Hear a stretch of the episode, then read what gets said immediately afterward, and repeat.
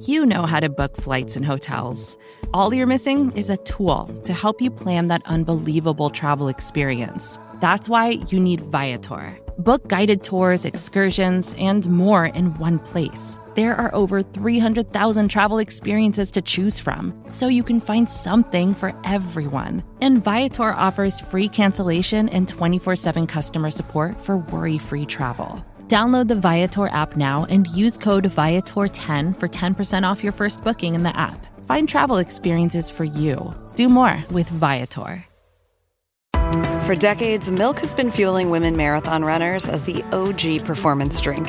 And in the new docu-series Running Sucks, brought to you by Team Milk, Abby Ayres takes us on a journey of self-discovery as she meets several groups of empowered women runners to find out what drives them, what fuels them, and what pushes them to go the distance.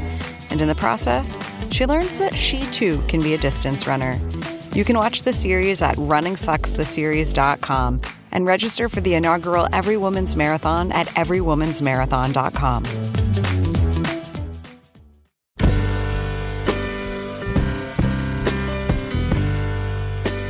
And welcome to the Long Form Podcast. Uh, I'm your co host, Aaron Lammer, here with only one compadre this week. It's just us. Evan Ratliff. Hey. First time ever, just the two of us. I know. I'm. I'm Let's go I- crazy. I'm worried. I'm worried. I'm worried about what's going to happen. but it's just the two of us for technical errors would not be the worst thing that could happen. um, a very good reason why it's just the two of us. yes, we are. Um, we haven't actually gotten this cleared, but I think we're just going to go for it anyway. Um, Max is not here um, because he is celebrating the birth of his first child, uh, Guy Linsky. Welcome, Guy Linsky. Welcome, to the Guy. Guy Linsky. Uh, we're gonna have a podcast with him next week. um, but uh, congratulations to Max and his wife, and uh, we are uh, we are very happy to have a uh, small uh, human being uh, in our orbit. Joyful times. And in addition to that, who did you talk to? Uh, I talked to Sean Wilsey. Um, he first came onto my radar because he wrote a book called "Oh, the Glory of It All," which is about his quite unusual uh, childhood and teenage years. Um, and he has moved on. He's he's pretty heavily involved in McSweeney stuff. He has a book coming out now called "More Curious," which is a collection of like last decade or so of nonfiction. He's written about living in Marfa, about soccer. He's written about NASA. He he will go he will go anywhere um, for a weird story. Yeah, he's got Um, range. Yeah. So Uh, that that went really well. I really enjoyed talking to him. He's actually moving to Brooklyn, I think, um, or did move to Brooklyn. So if you see him on the street, mention this podcast for ten percent off. Um, Now, if you wanted to mention something to someone, Yeah. Aaron, how would you do that? Um, I would start a Tiny Letter uh, newsletter. Um, they are our sponsor this week. It's a really simple way to start communicating with people personally, professionally, whatever. Make a tiny letter, get people who need to sign up signed up. You're good to go. And now here's Aaron with Sean Wilsey.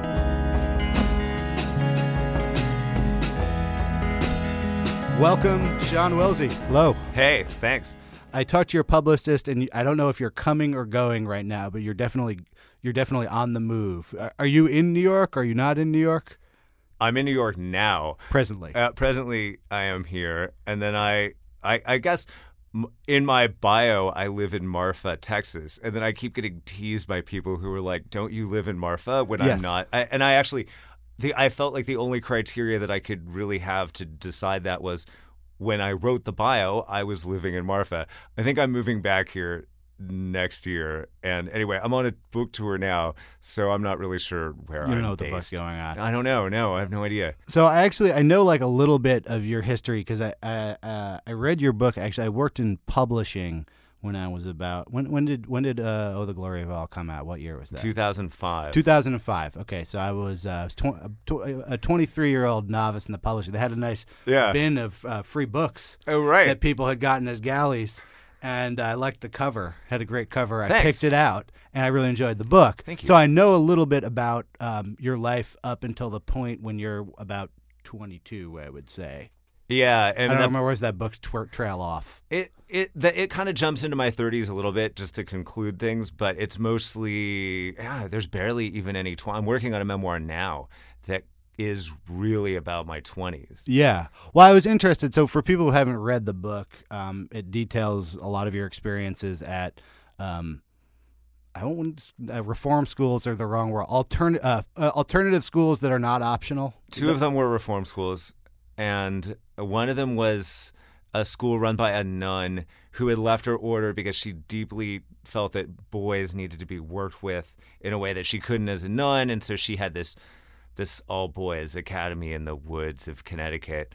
And and then and then there were a couple of somewhat uh, uh, conventional schools. One in in San Francisco, another one a prep school in Massachusetts that I just flamed out of. Where did that spit you out uh, uh, out of when you were done with those? I wound up being an apprentice gondolier. That's what you get for going to five. I never graduated from high school, and I uh, uh, the last reform school that I went to was in Italy, and I was sent to this school through the state of California. I had stolen a I had stolen a as a Texan, Yeah. I'll be a Texan here for a second. I just got my motorcycle license, and it was really satisfying to finally get my motorcycle license after spending a lot of time on two-wheeled modes of transportation. And I stole a scooter when I was a teenager, just flat out stole one on the street in San Francisco. And it was like, as somebody who cares about aesthetics, it was kind of a lame scooter to steal. But it wasn't a Vespa. So maybe that was like why I stole it because I would have felt bad stealing a Vespa from somebody, but it was kind of a crapped out Yamaha Riva. And I just drove that thing into the ground and got had it for quite a while. And then I was caught trying to spin donuts on a public park in San Francisco and I was taken to juvenile hall. And I already had like something of a I I think there's a moment when you're failing miserably as a teenager, or I guess at any point in your life, where you start running athwart of the law and you start to understand that this is something that could be the rest of your life. Yeah. And you're just going to keep, like, cops start noticing you. There's stuff, you just aren't part of the invisible part of society. And I had already been, like, picked up for various other infractions throughout that year. And this time I got fully locked up. I was getting processed through the system. I had a probation officer, and my, I wasn't. I had no relationship with my parents at this point at all, and I'd been kind of living with friends and just sort of sponging around and had some some weird brief jobs, and the my parents sort of arrived on the scene and said they'd found this alternative school started by Peggy Guggenheim's cousin, uh, or funded by her, to help Irish street kids and like the occasional miscreant from the U.S. And the Irish street kids got to go there for free, and the U.S. miscreants were all sort of allowed to come on some kind of sliding pay scale. Anyway, my parents worked out this deal with the state, and the state was like, "All right, if you if you agree to go to this program, we will release you," because it's not like they want you in their system, Right. and so I went and ended up living in Italy for for four years. I went through this really intensive confrontational program with a lot of Irish kids and a lot of a lot of other random people, and I never got a diploma. So my education was really kind of a wash. I remember taking the SAT while I was in that school, and I was already like 19 at this point, and I scored. I guess they've changed the scoring system, so this may be slightly meaningless, but I got an 1130, which is like not a very good score. And this guy took me aside. He's like, You have gotten the best score on the SAT that anyone in these programs has ever gotten. Well, that And- was something I thought about while I was wondering. I mean, did you realize that? Did you think, "Wow, I'm kind of different than people who are in these reform schools," or did you see yourself as a peer? Oh no, I didn't think I was different at all. No, no way. I felt very much like uh, I mean, I always felt kind of like a stateless person, and uh, you know, just because that was the that was the family history that I came out of, and I just never felt like I quite belonged. But I did feel very at home there. I mean, I actually, if the school hadn't imploded as so many of this kind of program does, I really could have seen myself becoming a counselor, like working with kids. I actually really loved it and I felt very at home there. So I had this this score that was really shitty and wasn't actually going to get me into any college. And every college that I ultimately applied to rejected me except for the new school. And I ended up going to the new school, but prior to that, I wound up working as an apprentice to a gondolier in Venice. And the gondoliers are all I was a skateboarder as well, and I felt like rowing a, a Venetian boat, which is this long, skinny thing that you stand up on was a lot like skateboarding. And they're kind of these societal misfits that yet embody the spirit of a city. And i always have felt like skateboarders in san francisco are really like a very very perfect match with each other Do, are people feel shorted when they get an American gondolier in Venice? i never said that i was an american Oh, you have? no way stayed, stayed really quiet. yeah no i mean i spoke italian and i just never i just faked it Get on the boat and row. yeah you just row there's um that's what it's all about And when and then you went to the new school after that. i did go to the new school after that At what point did you start processing these life experiences and going, "Wow, I should maybe write about this"? Well, I started working in magazines as soon as I got to New York.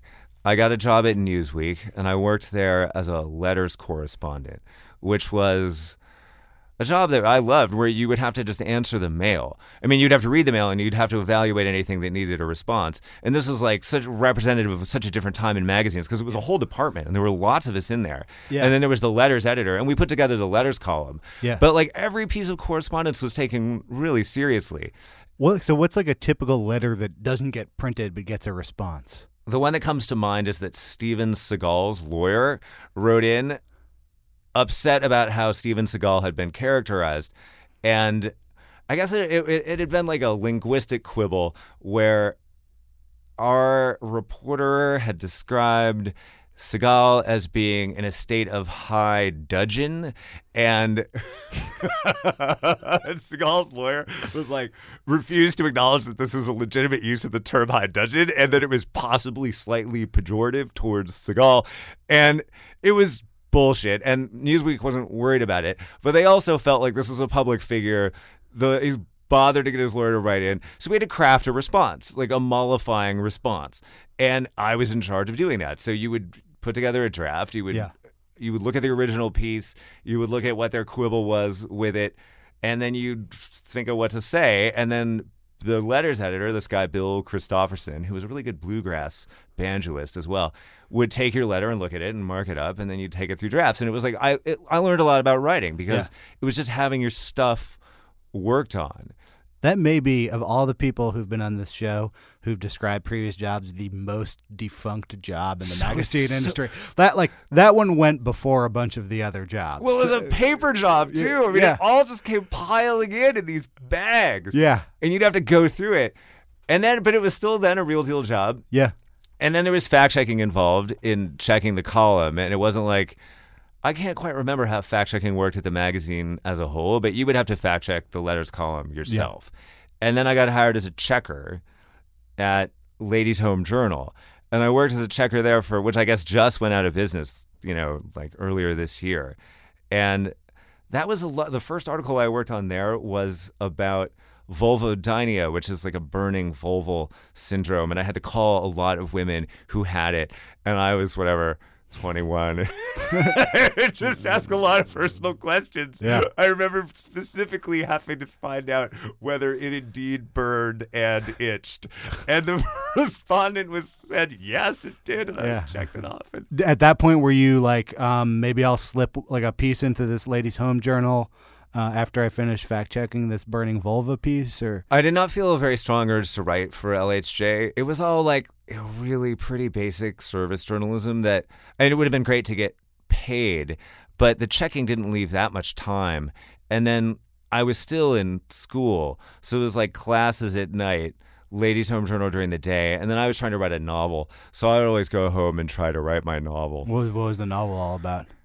It was an amazing novel that one day, well, I don't know, like I We're we're, we're we want to publish a compendium of like um like pro- people who are professional nonfiction uh, writers now's college college fiction Thank that- you. It's it's every it's it's all out there. It needs to be. No one no one will ever show it. Like no everyone tells me that, but I never get to see any of this failed. I'm gonna send it to you Yeah. immediately. Excellent. Yeah. Excellent. So so at that point, like what was what was the first thing you put out that was like by Sean Wilsey, like your own writing?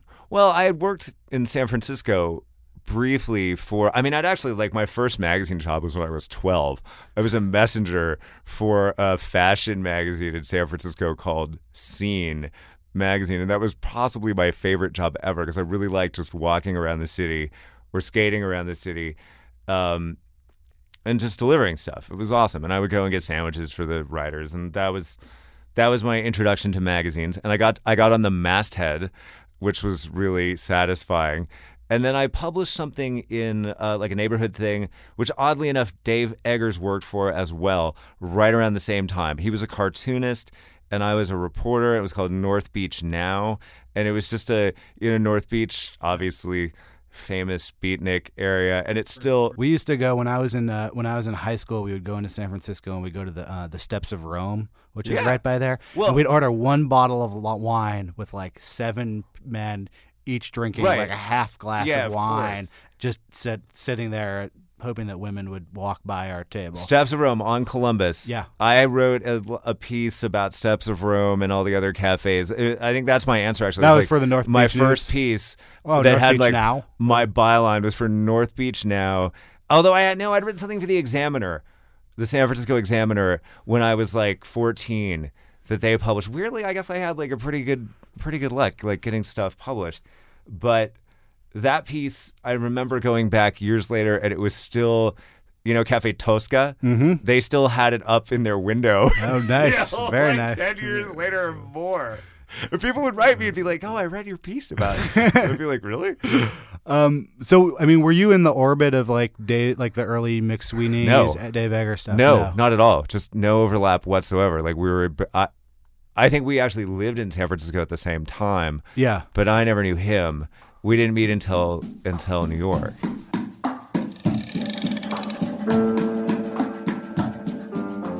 Hey, quick word from our sponsor, GoDaddy. Uh, GoDaddy is releasing hundreds of new domains that tell people who you are and what you do. They've got .guru, .club, .photography, and .expert.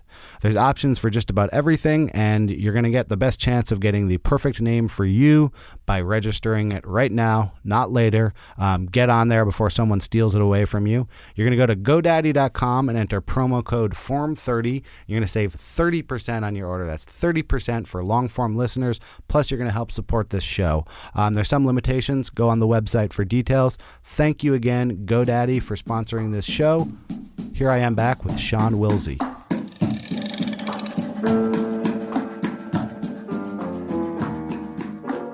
The first piece in, in the the new collection you have out, which is called "More Curious" for those Yeah. interested, um, is a piece on Marfa that I think is in one of the very earliest. It was in McSweeney's. McSweeney's too. McSweeney's too. So what what year is that? That's I wrote it in '98, ninety eight. and it actually I, it came out at the very beginning of '99. 99. So, I mean, how, how did you how did you place a piece in McSweeney's uh, in 1999?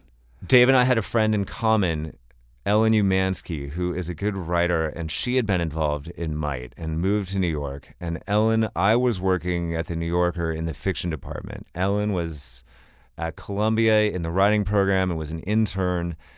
And she was like, "You got to meet this guy," because she knew I just like read stuff and was interested in sort of everything. She's she was like, "You got to meet," and I'd read Might. Um, so she was like, "You got to meet Dave. He's he's here. He's working for Esquire now, and he started this new magazine." So we ended up meeting at a bar, and I picked up McSweeney's one, and was just like, I guess I can curse, right? In this context, was Whatever just, you want. like fucking amazed by it because prior to that the literary magazine situation had just been so twee and it was so funny and so weird and so just right you just felt like you were reading something that needed to exist and that I was just stoked on and so I I sent him I'd written up this thing about Marfa as a talk of the town piece. My wife was a reporter. She had gotten sent to Marfa to cover this symposium on architecture and art, and this was in '98. And for whatever, I think it was called the Architects Journal, the magazine she was writing for. And I just tagged along, and I found the whole place intriguing and the whole event intriguing. And so I wrote it up as a talk of the town piece. Talk of the town set it up in type, which was really exciting, and then killed it. But I had never really imagined myself writing long form journalism. I thought I was going to become a novelist. And I felt then, though, that I'd written this thing and that I cared about it, and I sent it to Dave. And because McSweeney's was all about publishing things that had been orphaned by other magazines.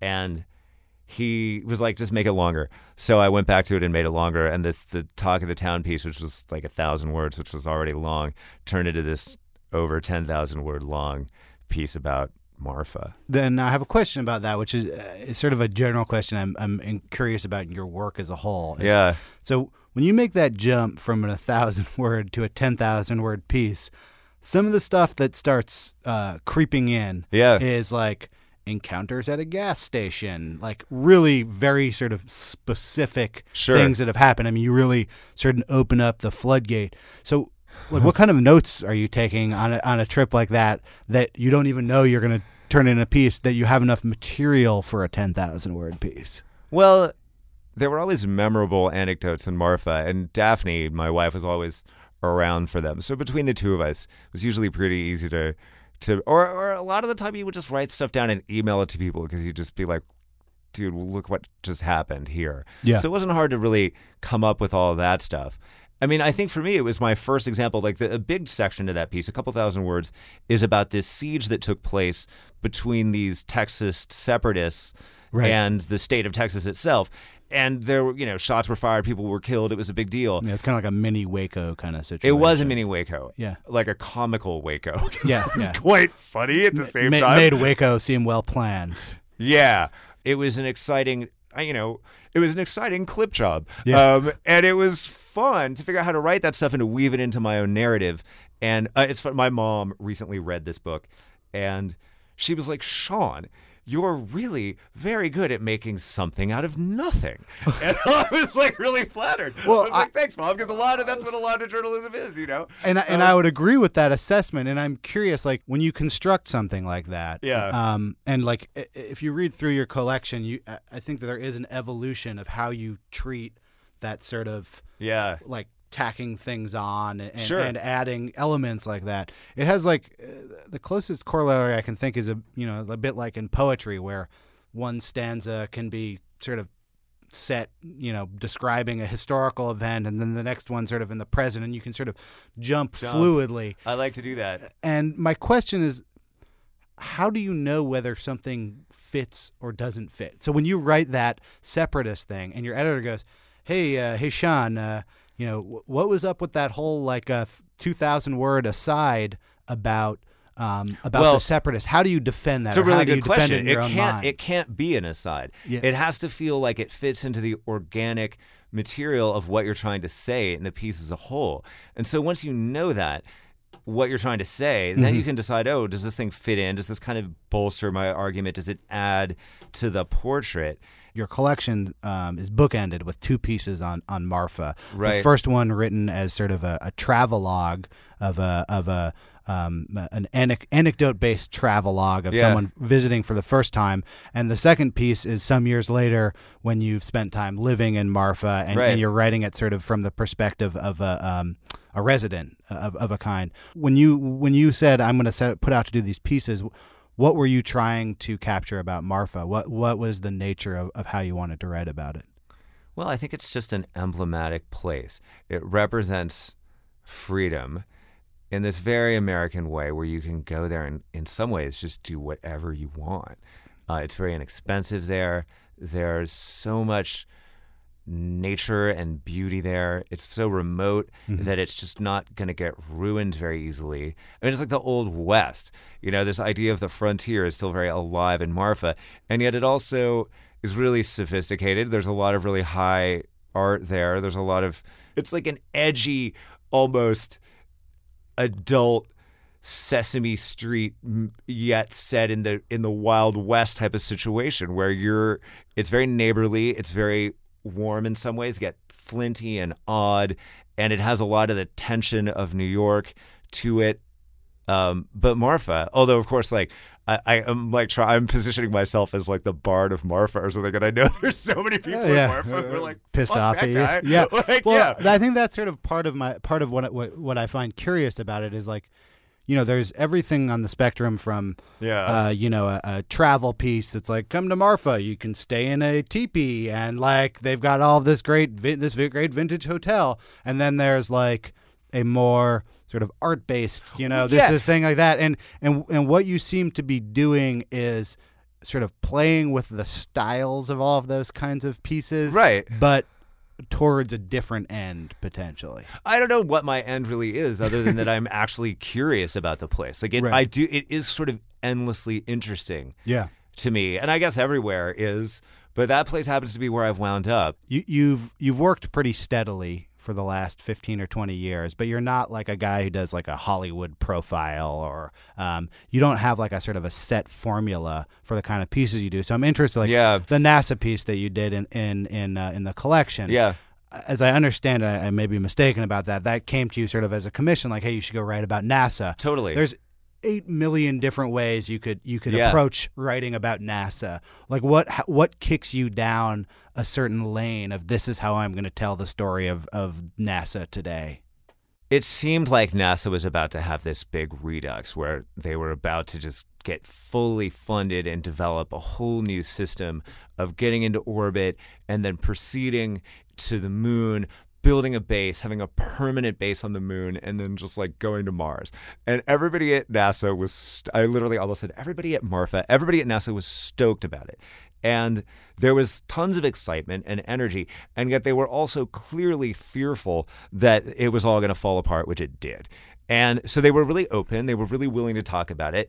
People aren't necessarily that interested in NASA post shuttle or even post Apollo, you know, success. Like somehow it was like everybody, just like our national attention just dropped away from NASA with occasional spikes here and there. Right. But I guess the thing that hooked me into it as well is that I'd never been in such a pure environment.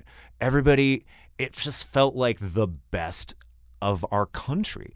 All these brilliant people, totally secular. Uh, although there were some people who were, there was one guy who was just talking about God all the time, just how God wants this is God's mandate, and he was one of the dudes in Alabama, of course. but it's also spread all over the country. Yeah. I mean, not that many people know how NASA works. It is they've got all these space centers that are devoted to different aspects of either study or exploration or manned spaceflight, and they're peppered all over the country in order to spread the money around. Uh, so different communities benefit from getting jobs that are coming out of NASA. Although the amount of money in the budget for NASA now is just minuscule compared to what it used to be. It used to have really I want to say uh, this is in the piece, and I, I can't remember specifically, but something unbelievable like 5% of the federal budget used to go to NASA. Anyway, there are all these kind of pure souls in there who are really educated, really brilliant, and aren't doing it for any other reason that they're passionate about it. It's fun to be around people like that. And they're not celebrities, so you can actually have access to them and talk to them as much as you want, which is really fun. There's not a lot of ego to negotiate and deal with. I mean, the different kinds of writing that we were talking about, like the profile writing, seems like such a minefield. I mean, I did one profile and it was great, but I think like the celebrity profile would be really I mean, it's a, it would be an interesting challenge. But this was just an opportunity to write whatever story I wanted to write, and and it was really fun. And they let me like drive stuff around. You know, I got to go on the zero gravity flight.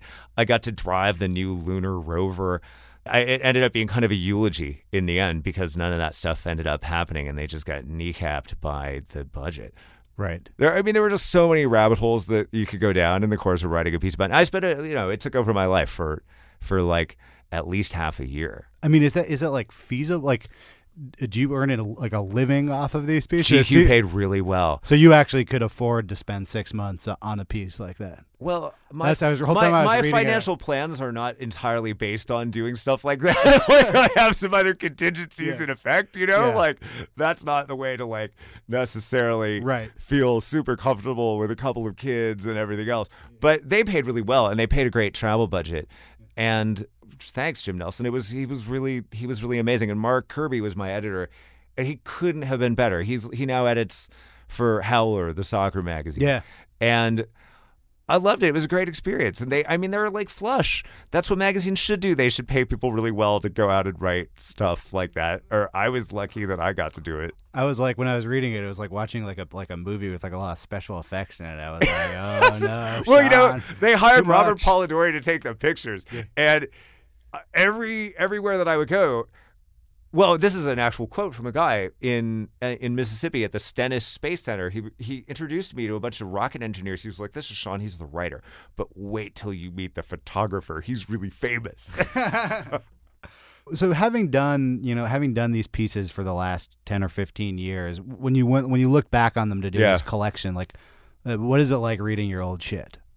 Well, I really rewrote a lot of it. Oh, I it didn't realize Kind of that. painful. Yeah, I mean, it's funny. I feel like maybe we should have made a bigger point of that because You know, I had like a vague feeling of that while because I I had read some of the pieces before and I was reading the book and I was Yeah. like, wow, this stuff's all like kind of holds together very cohesively. Well, I worked really hard to make it hold together cohesively because I just felt like who needs a book of magazine pieces? I like books of magazine pieces, but I, di- I felt like they had to be demagazinified because they still had this kind of topicality that was the wrong kind of topicality when I sort of grabbed the final version and looked at it that had been published wherever it had been published. And it was a tough road to walk because I didn't want to just put in all the shit that I loved that they had cut because I knew that they had cut it for a good reason. Yeah, I mean that's like a fine line. When It's you a going, super fine line. You start really going back to your version. You're Don't kind of go back to your version because it's just your long, messy, fucked up draft. Did you look at like when you started Yeah. the process of demagazinification? Yeah. Did you look back at your course. draft before and w- was that fair game? Like was reverting a fair game or did you have to I couldn't revert in any case. No, I had to take certain things that I was like, all right, well, that was interesting. But now you're going to have to make that work and put that in. And I had to undo, like, one thing I remember, like, one of the pieces about skateboarding, and it was actually published in a couple of different places. And I melded the two versions. One of them was in Play, which was like the New York Times sports magazine for a little while. And the other one was in the LRB, the London Review of Books. And the the version that was in play, I remember being so pissed, but I was just like, screw it. It was a good paycheck and it worked out well. Um, they had changed the fact that skaters are always hanging out at fast food restaurants, and I just cited McDonald's and Burger King. They had inserted Jamba Juice, and I was like, fuck Jamba Juice. I don't want Jamba Juice in my book. And so that that's like one example of just something like just hmm. tiny things, you know. I went Right. back and changed little things and then added thousands of words. And then I got people to like read them again and give me their thoughts on it and and it was a lengthy process. So when you were like going back to like the first piece, which is about Marfa in 1998, and you Yeah. adding words. Like what are the what are the There was just some clunky about- prose in there. Okay, but you can't like show false foresight. Like ah, I bet I bet Marfa is going to become really popular with the Brooklyn set. yeah, no, I didn't. I did not do any false foresight. yeah. It- well, you know that piece. I, my friend Paul Greenberg, who's a really good nonfiction writer, who mostly writes about like the ocean and ocean issues, and he's got a new book out now, um, uh, called what is it called? American Catch. Paul said, and this is just a classic magazine writer credo. He's like. You don't start making money on anything until you've published it three times. And he's right. Like, you've got to figure out a way to sell it to the first magazine, to sell it as a book, and ideally to sell some sort of second serial of it somewhere else. And in the course of that, you'll end up learning things and improving the piece. There's always somebody, the more eyes that get on it, the more fact checking improvements come along. The whole Marfa piece, the, the first one in the book, had been in as a special supplement, the Big Bend Sentinel, which is the Marfa paper. So every local person read it and responded to it and told me things. So I was able to make little fact checking fixes. It felt like me. I wanted the book to feel like me, and I didn't want the book to feel like you were jumping from oh, this has a GQ vibe. This has got a New York Times vibe. This has got a London Review of Books. I just wanted it all to feel like the same voice. So the, a lot of it was was that. and you're now working on a memoir simultaneously about your post glory if at all uh, experience. It's really a book about Italy, Huh. about being an apprentice gondolier, and about I I wrote a I wrote a piece, another magazine piece for Gourmet that. There were a bunch of magazine pieces that I wrote that didn't make it into this book too because they just didn't feel like thematically they fit in with the rest of it and it ended up being a book about America. But I've done I've written about other things. And so, you know, the the the magazine piece I did for Gourmet was about the DiPalo family who run this cheese shop in Little Italy and they they seem like the most like red sauce Little Italy family ever.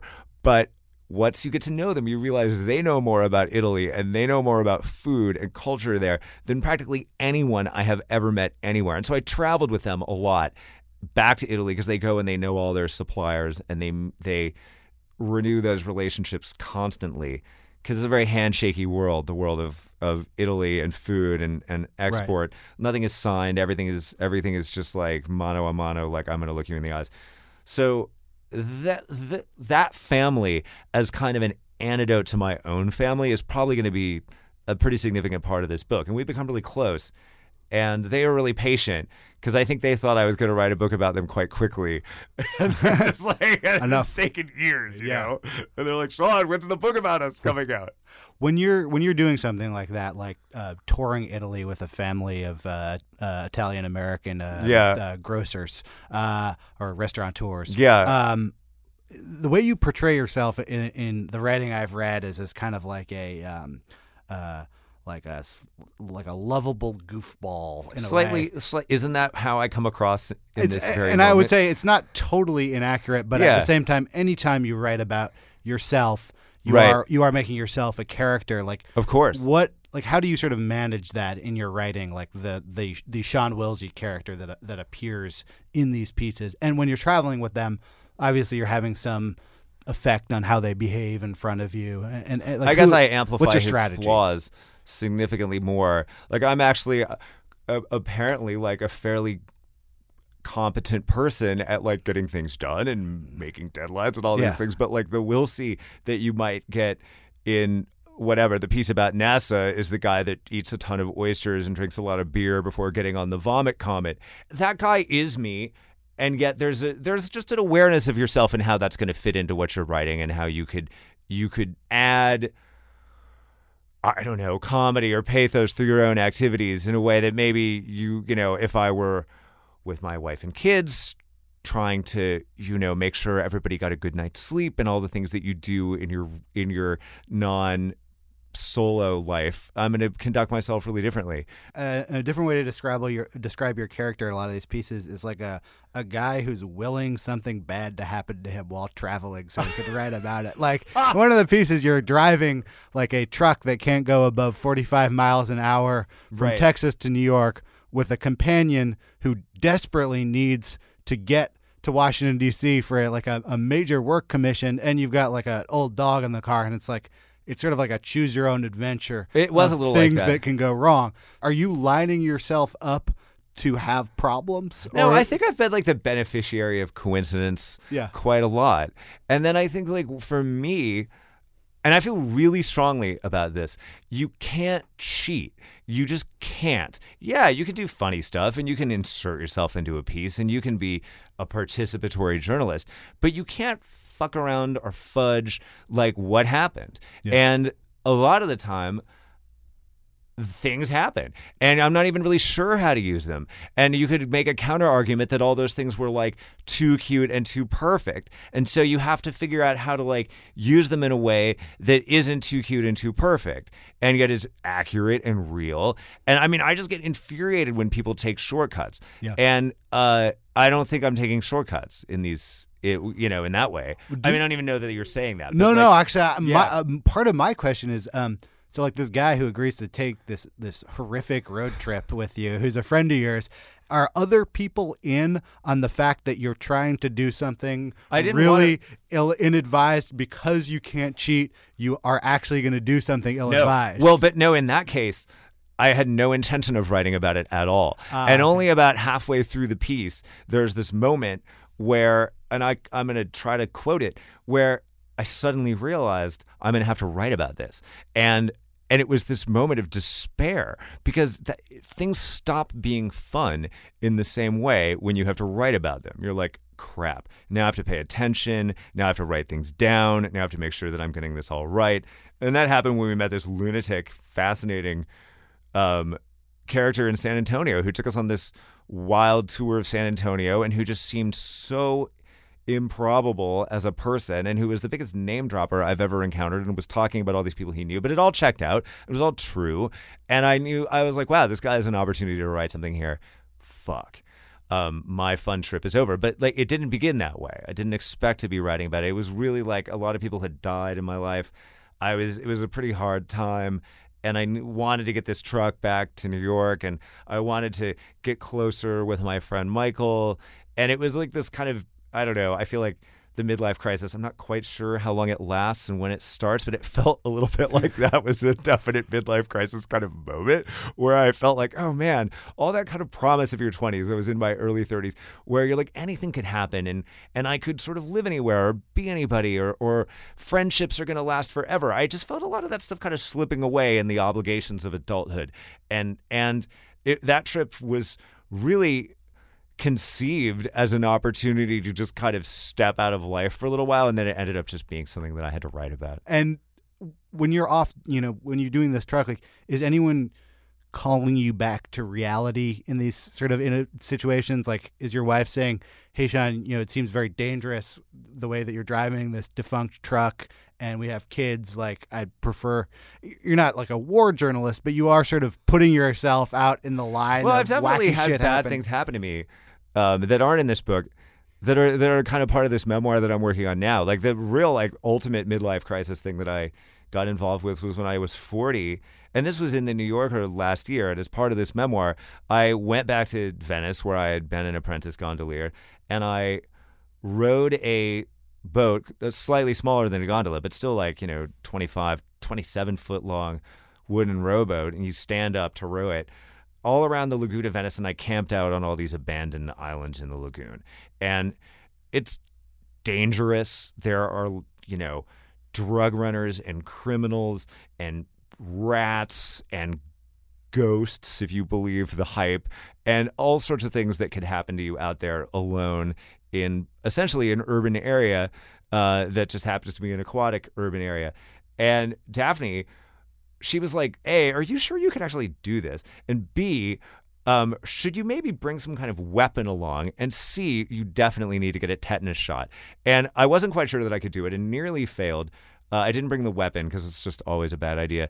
And then I got impaled at one point on like an ancient iron fence and had to get like sewn up. And I mean, it was really kind of gnarly. And and I was just like, why am I doing this? And of course, it was about some sort of i mean people men certainly grow more and more extreme in some ways as we get older. And i, I mean i don't know how many people who you know in their 20s were content to just sort of drink a beer and do whatever who are now just taking massive bicycle trips through africa or all that kind of you know i don't know exactly what you're trying to prove to yourself um, but it's something. And so and and that's definitely what that was for me. And it did result in some serious bodily harm. And the you know the responsibility involved in kind of having a family is an ongoing question. But like, I don't know, think of like Bill Finnegan, who's whatever maybe the best nonfiction writer out there. Certainly he's on my list. Come on the podcast, Mr. Yeah, Finnegan. seriously. Yeah. And he's like a crazy big wave surfer. Yeah. You know, and has probably had more close to death experiences than than, you know, a lot of war correspondents. And of course he does go to wars as well. Do you think like all this time, like I remember when I like read your your first book, uh, The Glory of It All, and I don't know exactly what sort of led you to have the emotions that then put you in a place where you did, wanted to be, did not really want to be, but ended up in these schools, which are in many ways sort of about modifying your Sure. emotional process and how you process the world. And you've now been uh, in, in in your writing, sort of been analyzing that about yourself now for you know 20 or 20 or so odd years. Is is it is it therapeutic? I mean does it do you feel like your writing ha- has changed your the way that you perceive the world? I probably look at writing from a professional standpoint more than as an opportunity for personal growth. I'm obsessed with writing a good sentence and organizing thoughts in a way that is really as beautiful or elegant as possible. And so by the time I take really like raw material and try to work it into something that you could read, I've usually like worked on that material in some other way in order to be able to deal with it on the page. Uh, so I guess the answer is that writing isn't necessarily a cathartic process, but at the end, it is the final stage, maybe, of a cathartic process. But it's not like it feels like I'm working out these things in writing. It feels like the writing is the conclusion of the having worked out the stuff. Does that necessitate then that you need a certain amount of sort of time Yeah. removed from like? How, do you have like a clock? Like, okay, time to start working on the early 30s. It's like a 20 year clock. yeah.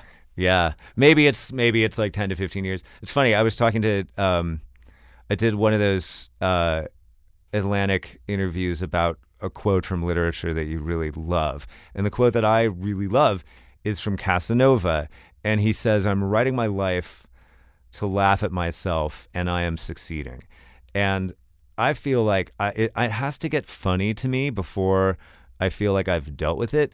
And I think the raw, recent stuff is rarely funny and it's really painful.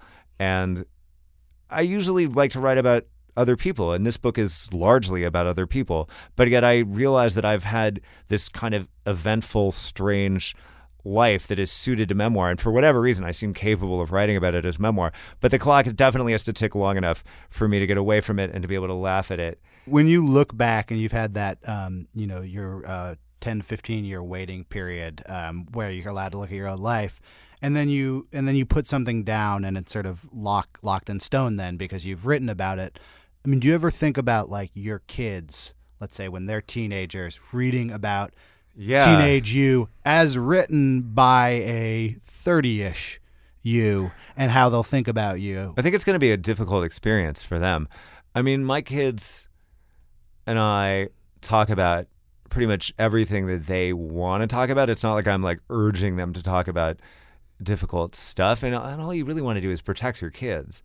And for me, realizing that they're going to be exposed to things that their beloved grandmother did and said, and to just, I don't think that my kids necessarily venerate me as an all knowing paternal figure. So I don't think it's going to come as a great surprise to them that I had some kind of wild, checkered, confused adolescence. But but yeah, uh, it, it, I don't know that it's possible for me to destroy every copy of that book before. I was going to say the internet's really going to like catch you. Although you do have the possibility that they're just going to not give a shit, which I can see. Like I could see just being like, "Oh, that book about my dad." I don't know. seems kind of long. I never read the books that my mom wrote when I was a kid. What were what were the books your mom wrote about? Oh, she wrote a bunch. Um, she was like quite a successful um, kind of fashion lifestyle writer. She wrote a book about giving parties. It was called How to Be a Party Girl. Uh, she wrote a book about kind of a San Francisco based memoir about living on uh, the crooked block of Lombard in a in a house that was inhabited by poltergeists. it was kind of like a pot boiler. And I don't know, I just never wanted to read them Yeah. particularly. Do you think your kids have the experience of like? So you grew up in sort of a San Francisco society uh, milieu. Do you think your kids have the um, the idea that they're growing up with like a wild itinerant writer father, or they just all kids really want is to feel loved and noticed and taken and acknowledged. And I think like I do that. And other than that, I don't really think that they have a great deal of awareness or even interest in conceiving of their parent in those terms. Not at least at least not yet. You know maybe maybe when they're teenagers. I don't know. I mean there's like gradations of self-awareness certainly in the new york child that can get pretty extreme. Yes? and we've really tried to like shelter our kids from that level of self consciousness because I think it's like, Jesus, man, where do you go from there? When you when you start going, I mean, you talked about like when you're putting together the Marfa piece, you go look at talk to the local newspaper reporters. You go sort of people you you lean on people to help you assemble what you need. Who who do you when you're going to write a memoir? Who do you who do you lean on? Definitely people in my family.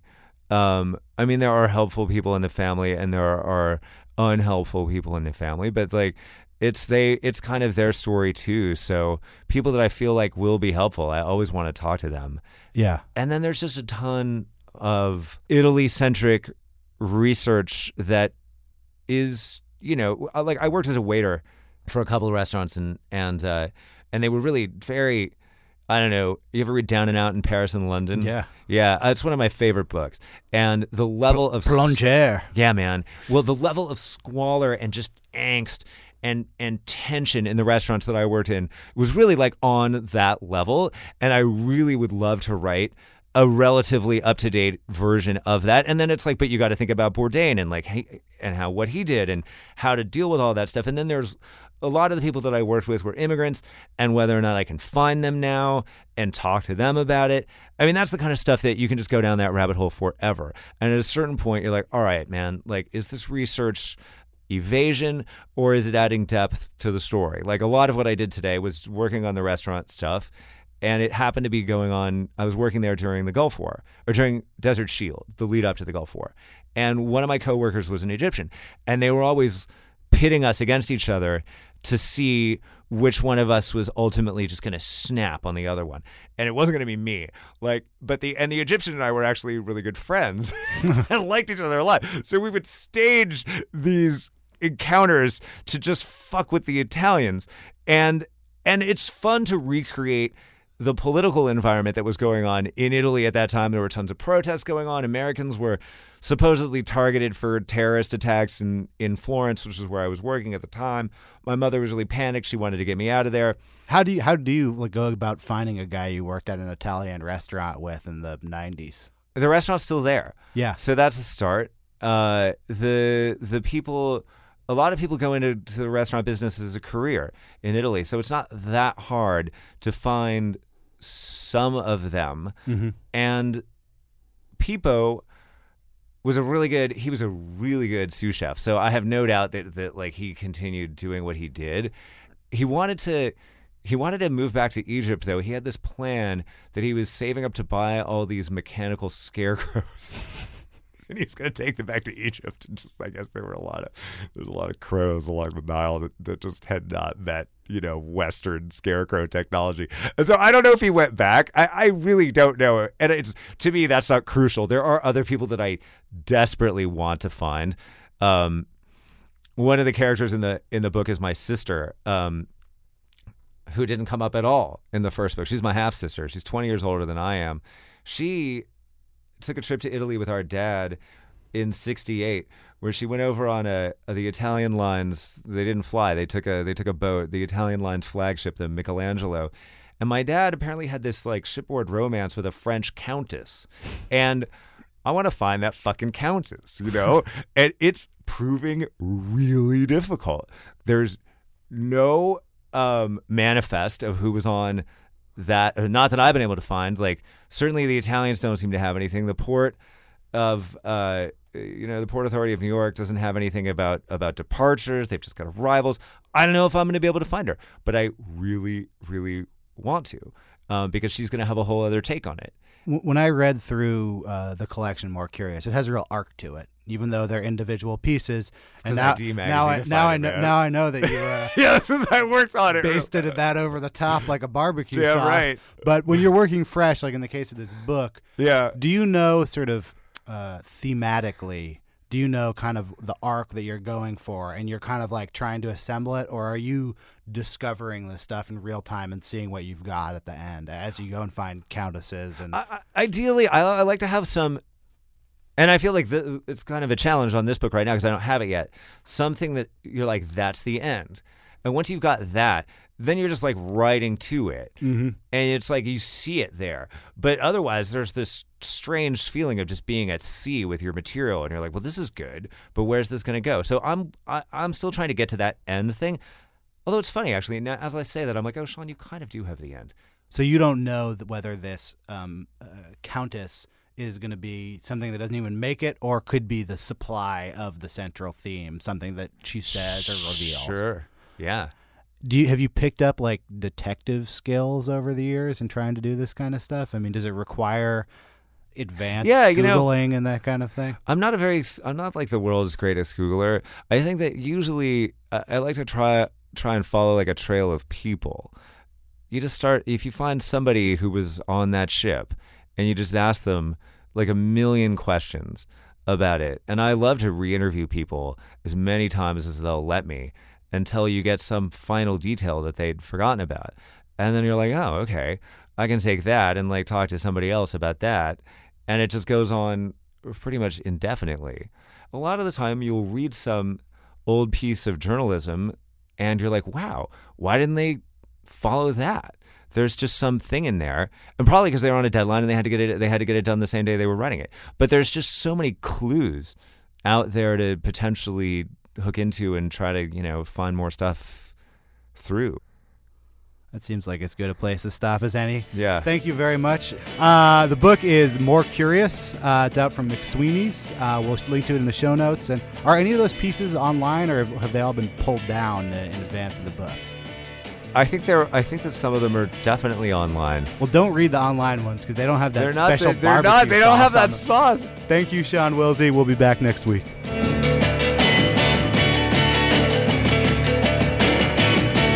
And that was the long form podcast. Uh, I'm Aaron Lammer. Uh, thanks very much to my guest, Sean Wilsey. Thanks to my co hosts, Evan Ratliff and Max Linsky. Our unstoppable editor, Jenna Weiss Berman. Our equally unstoppable intern, Timothy Maddox. Um, thanks to our sponsor this week, GoDaddy. Remember again, you can go to GoDaddy.com and use the promo code FORUM30 to get 30% off and support this show. And of course, thanks to our longtime, uh, never gonna stop loving you sponsor, Tiny Letter. It's a email newsletter service from the good people at Mailchimp. Thanks to them. Thanks to all the listeners. We'll be back next week.